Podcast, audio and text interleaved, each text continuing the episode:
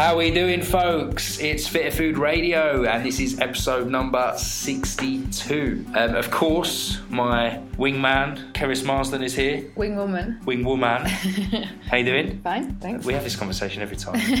I know exactly how she is. We, we woke up together this morning. we had this conversation. Did you have a nice sleep? no, did you? Guys, we've got a fantastic guest on the show today, as always. Um, her name is Laura Thomas.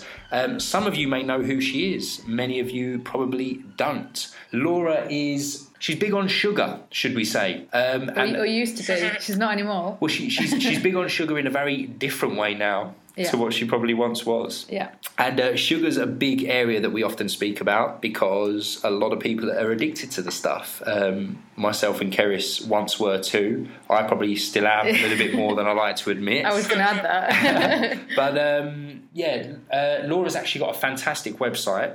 Um, which is dedicated to helping people, I suppose, gain control over sugar consumption because it's not that as the as though we, we can't ever eat sugar. Sugar is present in many things, especially around Christmas. um, however, it is important you are in control of it, and that's exactly what Laura has set out to do. Uh, so I'm going to hand over to you now, Laura. Uh, first of all, hello, and thank you so much for coming on the show. Hi, yeah, no, it's a pleasure. And you're calling all the way from Bali. I am, yeah. So I'm falling away from Bali, so I know it's uh, a bit colder in the UK at the moment. Yeah, rub it in, love, It's very, rub it very in. humid here. So why don't you just, uh, if you just tell our listeners um, a little bit more about yourself, what you do, your website, and kind of like you know just why you uh, started this whole project. yeah, sure. So um, I founded obviously my website and a business called Happy Sugar Habits, and um, it's been quite an interesting journey. I mean, I started out really because I was eating a lot of sugar and I, I couldn't understand how people um, at the time didn't know that there were kind of 16 grams of sugar. Like, well, my friends didn't know there was 16 grams of sugar in a kind of Müller Light yogurt kind of thing. And so I started just writing a blog and um, sharing information about where sugar was hidden in various things and started the process of kind of cutting down and changing my relationship with sugar. Um, and then over the years, I, you know, then I kind of trained as a coach and trained as a health coach, started working with people, got quite in depth working with people and started to really understand what was going on this on with sugar and people's relationships with sugar. And really now what I do is I really help people yo-yo dieting on sugar. So um, for me, the goal isn't to help people obviously like quit sugar forever. It doesn't feel like practical. So it's really about helping um, find a sense of kind of trust and fearlessness placed with sugar. You know, where they just feel like they're control or they're in charge of it Yeah. um, and they're able to go to a wedding and have a bit of dessert if they want to, you know, or if they're on holiday, have the nice thing that they'd never be able to try otherwise, you know, and just feel a lot more, I guess, empowered around sugar. So um, my website really helps people to to do that, and you know, I've got a few recipes and everything on there, but actually, probably more of what I do is the psychological stuff. So I, you know, I love writing about things like sugar shame and how we feel around sugar, and um, how the mindset and the ways of thinking about things can drive different types of behaviors. Um, and so I've developed like different approaches and different things that I do with clients to kind of help work around all of that. It just totally fascinates fascinates me. I'm completely obsessed with people's relationships with sugar because it's just so interesting. Now I'm into it. and is that where your journey sort of went? So you were obviously really interested in, in where sugar's hidden in foods and wanted to educate people about that. But um, I had a quick look at your website and you were talking about then you almost became obsessed with having a, a zero sugar lifestyle and you know sort of demonized sugar. Um, and you said Yeah. sort of tended towards orthorexia a little bit. Is that so? Is that sort of what you coach people through as well? Do you see that pattern quite frequently? Absolutely. So um, I see it very, very frequently, even more so now that sugar's getting even more press and people are becoming more aware and more educated. Um, they starting to learn, learn this and then starting to use that knowledge as um, kind of like against them in a way. So I definitely know that I started to feel like, okay, I'm running this sugar blog. I've got to be completely sugar free, otherwise I'm not living true to it, and put an awful lot of pressure on myself. And which you know, it's it's quite unrealistic to be so totalitarian in in an approach or a way of eating um, all the time. And what happens then is you naturally just rebel against it, and then I started really overeating on things and rebelling and suffering like guilt, or I was feeling like really paranoid about, you know, if I was going to eat sugar in some salad dressing at someone's house or something, you know? So I just went through all these different phases with it that I'm really pleased I've been through because yeah, I go through like a bit of a verge of orthorexia. Like obviously there's a bit of binge eating in there where I wouldn't be able to like control my portions around. Even if it was like some sugar-free dessert made with dates or something, I was still struggling to kind of really control over the portion sizes and things. Um, and so, kind of working through all of that stuff, bringing in more mindful and more intuitive eating more recently into my own personal journey has now kind of helped me see the whole spectrum of it. Um, and um, I feel like it's a really nice place to get people to where they're just feeling very comfortable and at ease with sugar in you know being around. They're not like scared of it. Yeah, I mean, I think that's the biggest thing. I think that nowadays there's so much um, scaremongering going on. You know, it's like yeah. one minute sugar's the enemy, next minute saturated fat's the enemy, then it's carbs generally are the enemy, and, it, and it's, it's, sitting down. you know, and it's it's, it's constantly yeah. planting this seed, like yeah. you say, of you know of, of guilt, and, and we see it a hell of a lot. I mean, our inbox goes absolutely crazy when the next kind of uh, you know, like when the WHO come out with I mean, it was them that came out with the whole uh, bacon causes cancer, yeah, and our inbox just cancer. went absolutely crazy because, of course, we're constantly posting pictures of bacon and whatever on the Fitter Food page as part of a you know a high yeah, high yeah. high fat high protein breakfast. Um, what I, I really um, find interesting though is is what you've done is, is get people to um, you know address sugar addiction, but then equally, uh, and we have seen this. Some people go completely um, you know zero sugar in our groups, and then when we talk about, um, they ask us what what what can they do when they go to friends' houses for meals and things, and we say, well, it's just it's it's, it's fine, you know, just have have a bit of whatever they serve, and they say, oh oh no no I couldn't I couldn't because that will lead to a binge, you know. So there is, as you said, there's still that fear in the background that just a slight taste of sugar is going to set them back and send them right into old habits. So, how did you yeah. um, sort of start to break down that relationship that you had? So, look at what was driving the binge eating, perhaps, or, or you know, sort of outside of just your relationship with food. Yeah. So, obviously, with with sugar, because obviously the fructose in sugar is is that sweet tasting part that we do seek more of, and people can really have a people there's a scale of a preference you know in terms of like having a sweet tooth. So you've got the person that is eating more sweetness in their diet is obviously going to want more is obviously going to crave a little bit more. And the person who's really eating a low sugar diet their palate you know or they've been eating quite low sugar diet for a while or they just naturally don't eat that many sweet things um, you know don't crave that sugar as much. So what i seek to do is try to bring people down on that that scale first. So try to reduce their palate to sweet um, over time. But what you kind of need to do when you're doing that is be very mindful of your history around food and your diet, any diet mentality. So if someone's got a history of going on and off diets or being very all or nothing, you know, yeah. then it's quite dangerous to then go on like a sugar-free diet because what happens is they come off and they get that fear and then, you know, they've been so good for how many weeks and then they come off and then when they go off, they royally go off the rails um, because sugar's very easy to do that with. Um, so depending on someone's kind of like dietary history, that then determines that approach for reducing that that palate down. Once you've then kind of reduced your palate down to fructose and you're not seeking fructose as much, then it's much easier. Then then you can start to kind of relearn the more intuitive eating, and then go to a dinner party and be like, well, you know, I don't fancy two helpings of the dessert because actually my body now needs less sugar, and I can kind of trust myself that you know half a portion is going to be enough, and I'll be happy with that. You know, and then that's a really nice place to be where you're fully trusting your own body to tell you what too much sugar rather than the rules in your head kind of thing. Yeah, no, I mean, we, we completely agree. I mean, you know, you, you mentioned this a few times um, already about kind of just being in control. And for us, that's kind of our main objective with anyone we work with, you know, just kind of gaining control over their eating habits, exercise, uh, etc.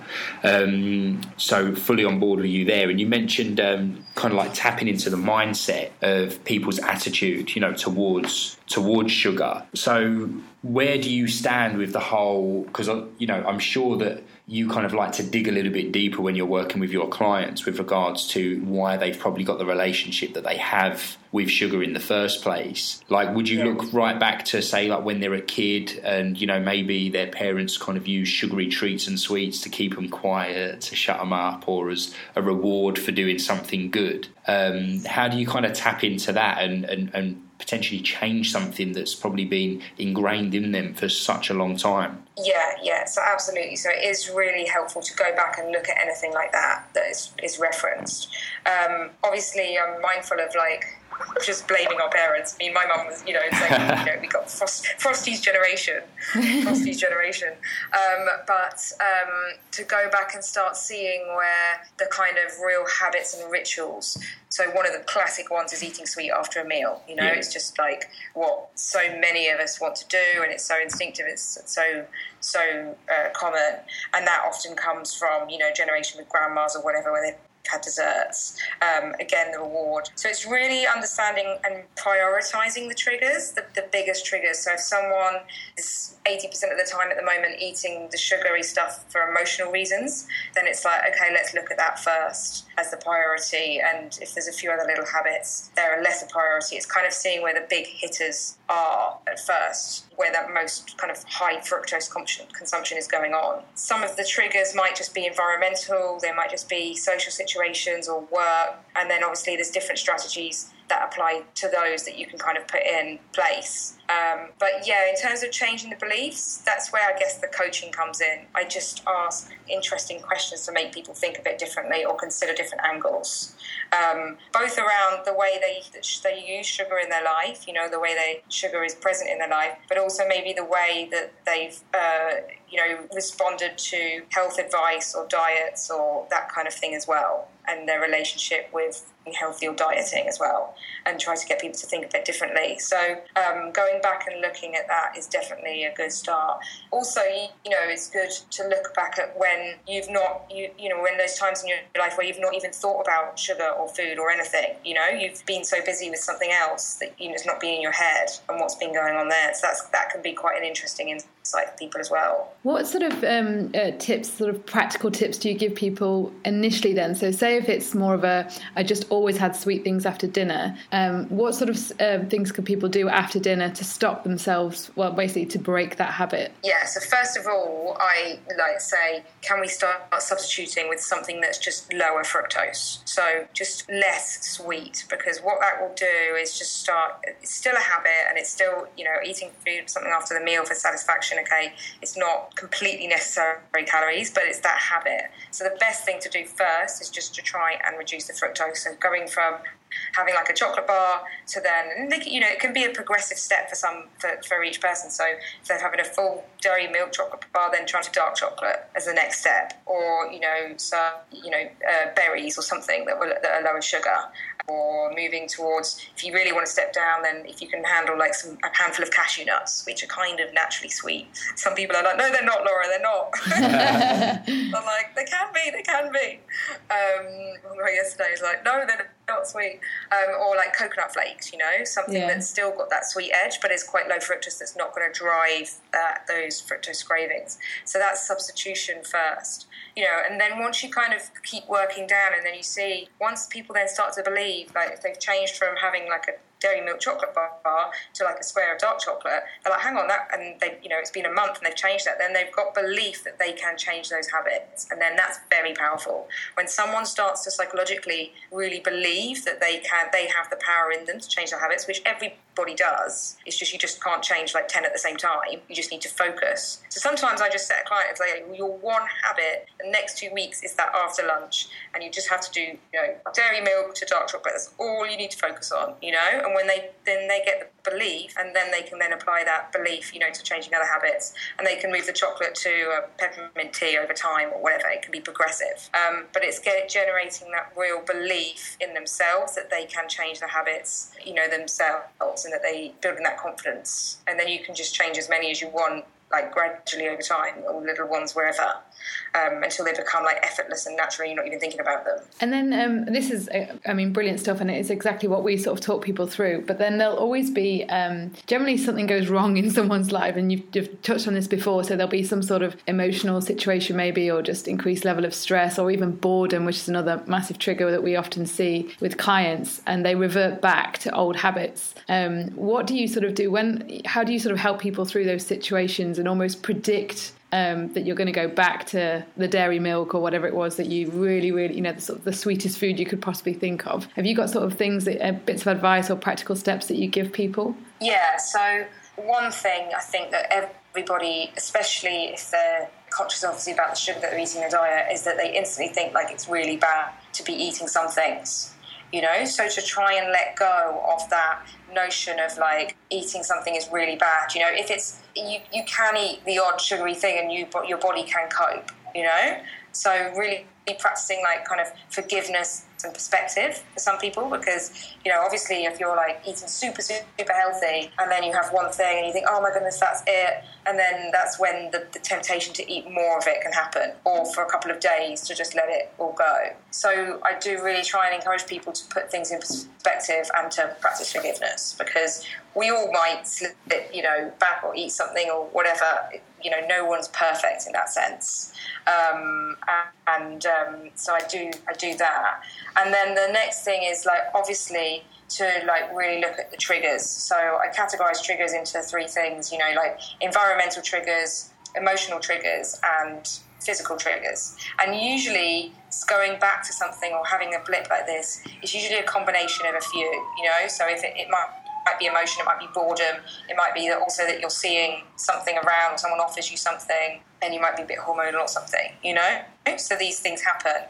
And just being really in tune to what, try to really identify with what those triggers are and then what they're maybe telling you and then maybe just learn from it and be like okay those so for me here in bali there's these chocolate cashew nuts like mm. I know that if I buy a packet of them, I will eat the whole packet. Like I just know they just they're just really nice. And in a way, I'm just like, okay, I accept that. I'm not going to buy the packet and expect to eat three of them. I know that I'm probably going to eat a packet, so maybe I'll just buy them once a month, if you know what I mean, and then be okay with it. Yeah. You know, if you know it's a trigger food, then just accept that you know you might not have as much control as you want, and that it's just that way. Um, so yeah, it kind of quite depends on the situation. It's quite a hard question for me to answer because there's so many obviously different situations and different triggers. But if you can, you know, like with a distraction trigger, you know, it's really good. With all the emotional triggers, it's really you're eating sugar when you're through an emotion trigger is a really good sign and helpful hint that you need to do something different in your life in a way or like address something else that's going on. So in a way it's a, it's a massive clue. So if you're eating sugar and you're bored it's like well actually am i taking enough breaks? Or am I am I just not engaged with my work at the moment? Or do I need to uh, you know do something or or call a friend up or you know build something more into so just you know forgive yourself and then use it as a clue for how you, kind of manage your emotion. See i, I think that's a, a, really good point actually because um, we often say this when we, when we work with like uh, our online clients our online groups and a big thing that comes up every single time without fail is people boredom eating at work. Oh, when I'm at work and I'm yeah. bored and the, the treats come out or there's a vending machine down the corridor and, you know, I'm just kind of like mindlessly eating chocolate and sweets and cake and whatever. And exactly what you said, we're like, okay, so clearly you, you you've got too much time on your hands because you're at work. You should be working, but of course, most people don't want to take on extra work. But then equally, we then start getting people to actually accept, uh, uh, assess their work life. Are they completely happy in their job? Are they just coasting? Um, is it a sign that they do probably need to maybe uh, ask a little bit more of themselves, try a little bit harder in the office, take on more tasks, tell their boss that they're done and they've got too much free time throughout the day, they want to do more, they want to take on great responsibility?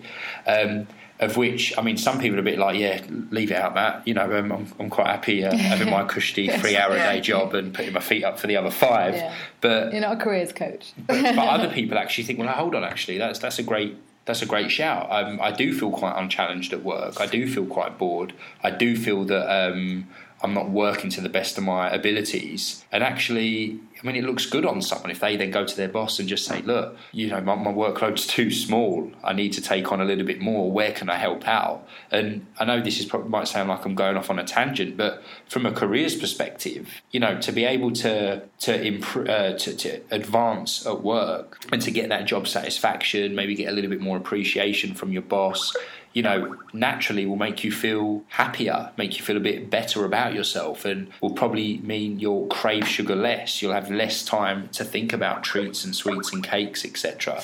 Yeah, yeah. Because in our experience, I yeah. mean, and, and, and I'm talking from personal experience here as well, if I'm feeling a bit low and stressed, I want sugary, sweet, processed things. And, and, and clients are exactly the same. In moments of stress or, um, you know, if their emotions are all over the place for whatever reason, you know, they tend to crave sugar, alcohol, things that they probably shouldn't have. Um, and we understand it because, you know, we, we've been there ourselves. Like when we were meeting the deadline with our book, crikey, I mean, it was quite ironic that we were writing a book about nutrition and I was probably eating more ice cream than I ever have in a long time. um, but it just kind of shows you kind of how, how the body works, and, and like you said, how you kind of crave those things in moments of like boredom and, and, and stress.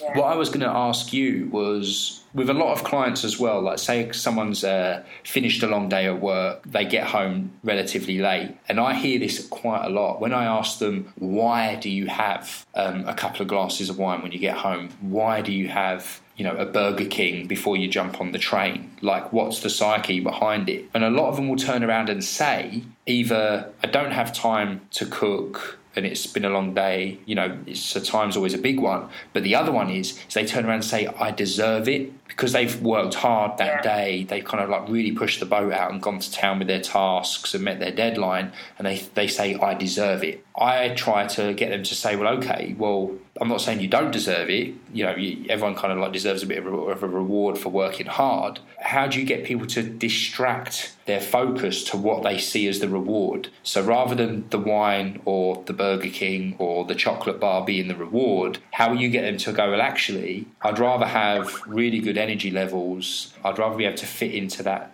dress or that suit that I've not worn for years because I've, uh, I've, I've got too much body fat. That would actually be a far greater reward than the wine and the cake after a long day at work and, and I know when I'm saying it, it sounds like yeah. the, the, the, the, simple thing to do, but of course, of course, it's not that simple. So, how would you get someone to say, well, actually, this is no longer your reward for working hard? This should be your reward? Yeah, yeah. So, really, really good question. So, um, obviously, you know, the fitting into the dress or the suit, that's not the immediate reward. You know, that's not a reward in the day. You know, they've had a hard yeah. day, they just want an instant reward.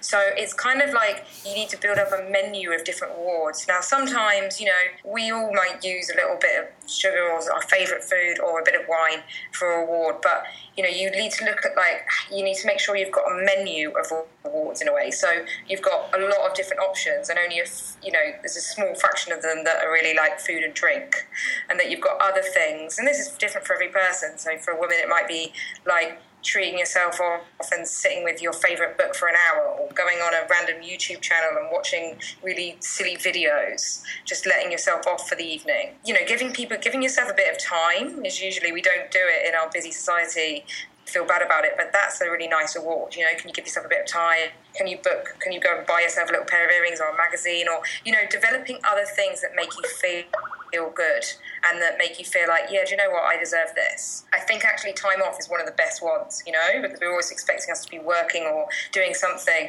you know, actually just being a bit kinder to yourself. So it's kind of building up a, you know, I know the word is a bit overused, like self care, but building up a real menu of things that you really like and that feel like a bit of a treat that aren't totally food and drink so that you know you're not using food and drink all the time. Still use them occasionally, and probably you know occasionally people do, but you've got a whole menu of awards there to pick from. So more like experiences. Mini experiences, yeah. So um, you know, obviously. I know I'm in. I know I'm in Bali, and it's very cheap to get like massages and um, you know pedicures and whatever. But they're like classic ones for people just like you know if you do want to just sit and watch tv for half an hour or something you know and not feel guilty about it you know just let yourself do what you kind of really want to do that feels like a bit of a treat and it's hard for mums and people i know who are really busy but it's it's really important you know to build in that that time for you and and find some things that you really like about making jewelry or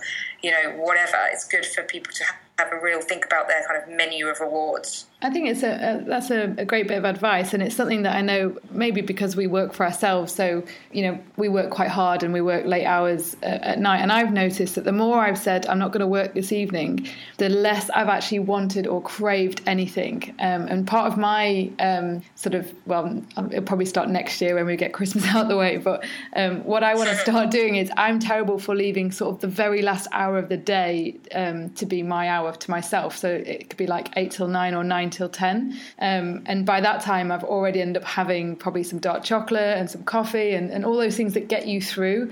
Because it's almost like a, you know, I, I, just I just need to make it through to that last hour where I can relax and unwind. And actually, for me, just saying in the afternoon, I'm going to take an hour here and, like you said, go and just read a magazine, go and have an hour to myself, go and sit in a coffee shop and look out a window, which is something that we just don't do. We just don't sit still and just relax yeah. and and just do nothing for just an hour in the day, or like you said, taking breaks um, another factor for me is I'll get bored and I'll get overwhelmed with my workload, and I'll go, well, do you know what? Like a, a big latte or something would just really see me through this. So I'll turn yeah. to that, just that you know, just use it to drive me through to, to the end of this project or whatever. So actually, the taking breaks is a fantastic bit of advice, and and like you said, and I work with a lot of mums who I see don't sit down until nine, ten o'clock, um, and I've been saying to them, well, if you would just sort of you know take some breaks in the afternoon and, and have a little bit of time after dinner, put your feet up. Um, maybe if you were chilling out with Heat magazine at that time, you wouldn't need a big bar of chocolate to get you through, you know, the evening where you've got to go and clean up and do the washing up and whatever. Because I mean, yeah do you not think that nowadays that like guilt is such a huge factor in, in that people feel guilty for eating sugar, guilty for having a bit of cake, guilty because they didn't go to the gym, guilty for having a bit yeah. of time off, and guilty it, for being a bad mum. Yeah, it's like, and it's like where yeah. did this come from? Yeah. Like where, why all of a sudden are people just expected to be absolute workhorses who train every day, work really long hours, don't have any time off, don't spend any quality time with your family, you know, and it's it's it drives us a bit mad a little bit. I mean, don't get me wrong, we're all kind of guilty, I'm sure, of probably guilty not, of being not, guilty. guilty, of, guilty of being guilty. guilty. Of being guilty. um, but we're just like, where where does it stop? Damn it! Like, you know, how do you get people to just yeah. step back and say, like, you deserve to have a little bit of a break, and you know what, you deserve to have a bit of cake. Why not? Like, you know, yeah. and, and strike that balance of kind of doing stuff for themselves without feeling bad about it. Yeah, and that's really that's a really good skill when you can kind of let yourself off eating a bit of sugar and really just being completely okay with it. That's quite that's a that's a big turning point for some people as well um, when you can go, you to be really conscious and be like, okay, I'm not hungry right now. I, I, know I'm coming home. I know I'm maybe using this as an award, but you know what? I'm human and it happens occasionally and it's okay. And just being completely fine with it in that moment. Being conscious of it, being conscious that you're not hungry for it, you're emotionally you know using it but then and just being like okay that, that's it i move on. And i'm just going to not make it a regular habit. So it's when you start recognizing something becoming a habit like i always say if something's a bit one-off it's a lot better you know? So if you go to some event and you have a sticky toffee pudding but you literally haven't had one for two months and it's a one-off that's much better than on a day-to-day basis you know having that regular glass of wine or having that regular um, uh, you know full-on chocolate bar every night which is establishing as a habit it's almost you know, a, it's a dependency if it's, if yeah. it's on a, a, regular basis as well, I suppose. If you can make things kind of random, it's much better, you know. So just make them a bit more random um, and not build any kind of routines. And if they do start becoming, if you do start noticing like a habit or a routine developing, then just quick like break it for a few days, you know, switch it up and then make it a bit random again. And when it is random, don't don't beat yourself up about it because just just let it go. But yeah, try and recognize those habits more than anything. I mean, I still can notice myself getting back, back into a habit. You know, I love my 85% dark chocolate, so I just have to watch it. You know, if I'm like, okay, I've bought that quite a few times now, is that becoming a habit? Well, can I break it up a bit and, you know, for a week and I like do something different? And then usually I stop it from becoming a habit again. That's exactly what I do, actually. I go through phases of going, well, it is 85 and I'm fine, but then I start to notice I'm going, oh, you know, I'm going to have some to- chocolate tonight. And I'm almost, like you said, it's, it's becoming a daily habit. So, and then just part of me always knows I I need it to. is a daily habit, It is, no, but I didn't have any, I didn't have any yesterday. Oh, well done. Congratulations. no, but I, like you've said, I, I'll break it for a few days because also what I notice is I lose appreciation for it, and then I start to need more to get the same satisfaction from eating it, and that's when it's like two squares isn't enough, so it's four squares. Then oh, it's the weekend, I'll have six squares, and then suddenly I'm like, whoa, this is out of hand. So I'll break it, and then suddenly two squares is amazing again. And uh, I recently had a few few days actually where I haven't had any, and I've just bought some. I got some ninety two percent, which is amazing. Viva- I think it's Vivani is the brand, and I can't, it just two squares was amazing. Absolutely, really like, good, yes, actually. I've got the appreciation back.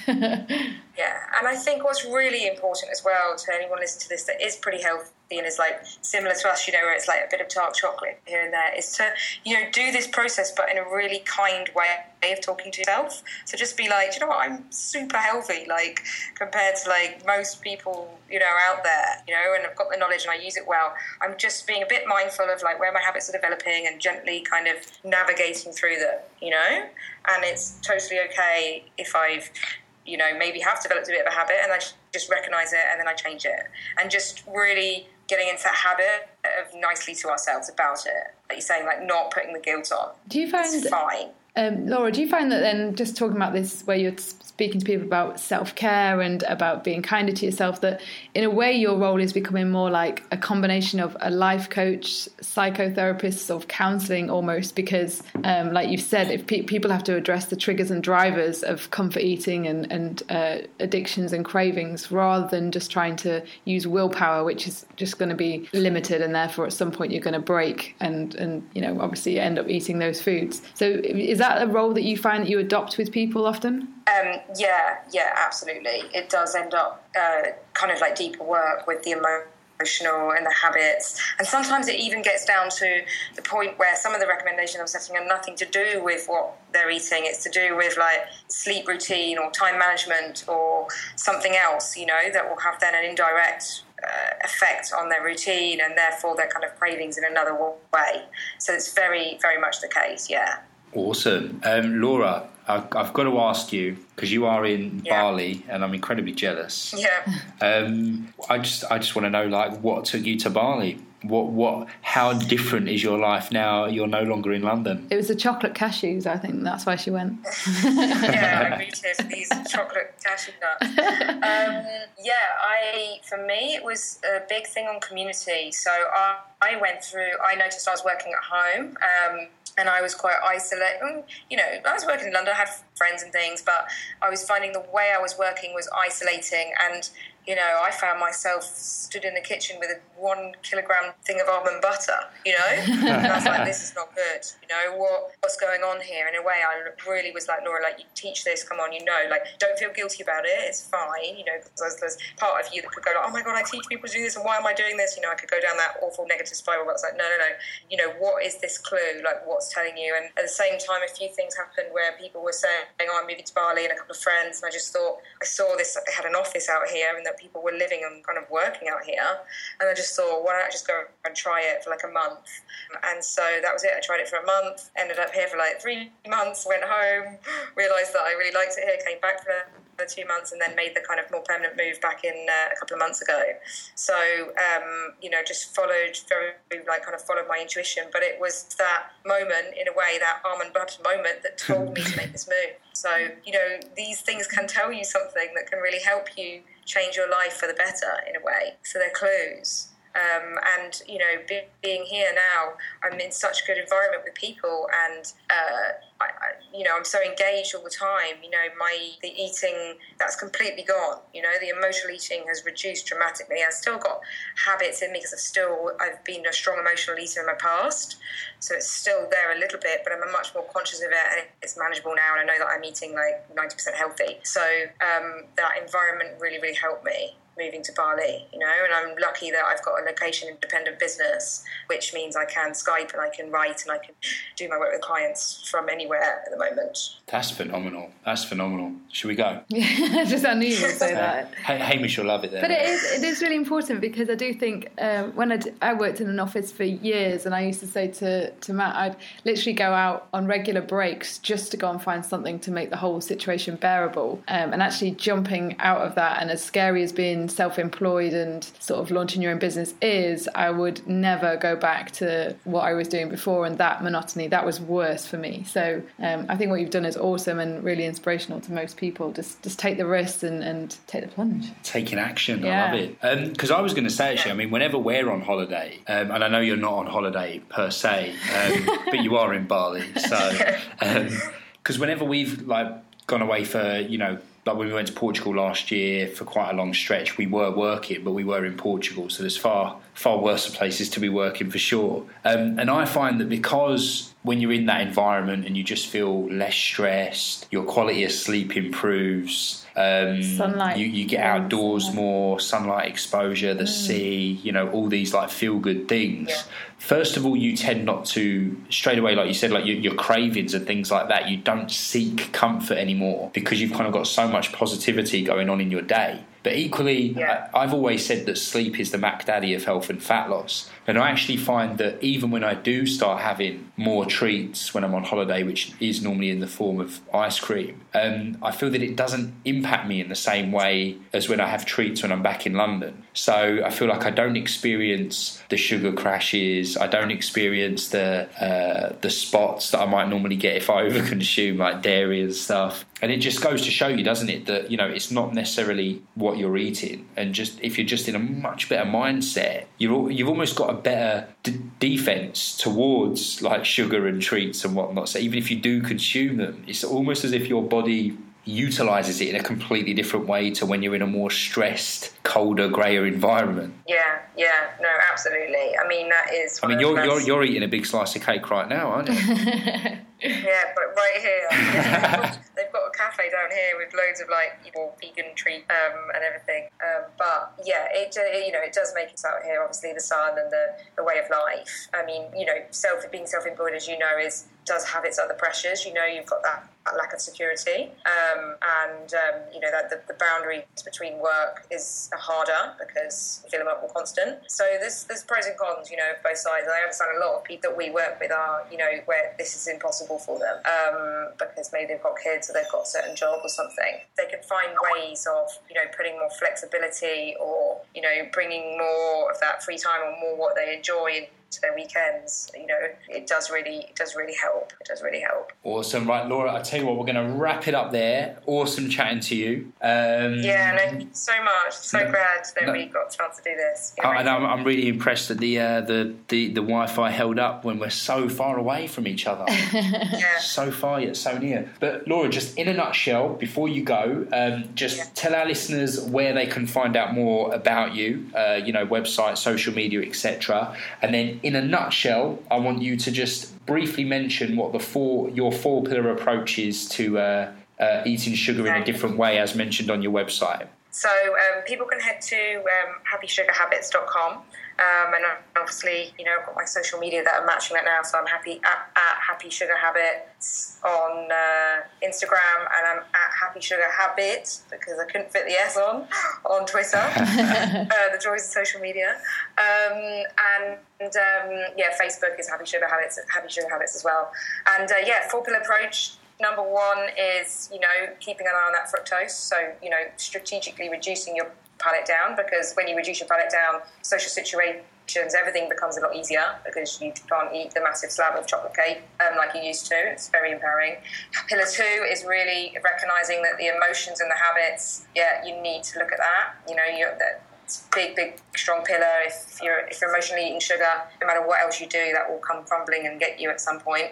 Um, pillar three is the social sugar. So often, you know, we, we live in a society where we are engaging with other people who eat a lot of sugar or expect you to eat a lot of sugar or you know you interact with sugar and you don't want to commit social suicide so just really understanding and learning to navigate social situations around sugar and then pillar four is what i call the daily edge which is really just you know i call it imperfect consistency so you know, you're not striving to do something exactly the same every day, but you want to be largely consistent, you know? So if you're trying to develop a habit, maybe out of 30 days, 25 of them you've got it there, five of the days you let it slip, it's fine, you know? So, but, but maintaining that consistency for, for a longer period of time rather than just like three weeks on really strict and then one week off completely losing it. Oh. So that consistency, that daily, that day, the edge. Yeah, it's my four pillars. Love those. So They're brilliant. That's epic. Yeah, I have um, to say as well. I, I, loved. I went through your blogs last night, and I really loved them. They were fantastic. I particularly like the one just on naked bars because we get asked about those so much, and I yeah. had no idea there's nearly 17 grams of sugar in the Christmas naked bar. Did you know that? No. You, you need to earn that. to be fair, I'm not. I'm not a huge fan of naked so, bars. They're just so tiny, though. It's just like quite incredible that there's that much sugar. I know there's nuts in there and stuff. I wonder well. if there's some people listening going naked bars. Where are they? Yeah, naked bars. How, have I not been to one of them before? one of those. I'm going there on Friday. naked bar. Hope they have the heating on. All right, awesome. Well, and so those four pillars are available on your website as a video course. Am I correct? Yeah, yeah, yeah. So I've done like a little video on each one that explains them. Brilliant. You can watch. People usually find that really helpful. Awesome. Well, listen, Laura, thank you once again. Yeah, thank uh, guys, so definitely check out our website because there's tons of fantastic information on there. And uh, Laura, it's been a pleasure, and no doubt we'll speak to you yeah. again, maybe in Bali. Who knows? Yeah, maybe he needs to come out here. Definitely. We, we don't we don't need much of an excuse to get out of London, do we? No, let's let's have a business meeting. Yeah. Let's organise it. Let's justify it in some way. All right, then, Laura. Listen, enjoy the rest of the day, and uh, we'll we'll speak to you very soon. Yeah, speak soon. Cheers. Bye. Take care, and see you later, guys. We'll see you in episode number sixty-three.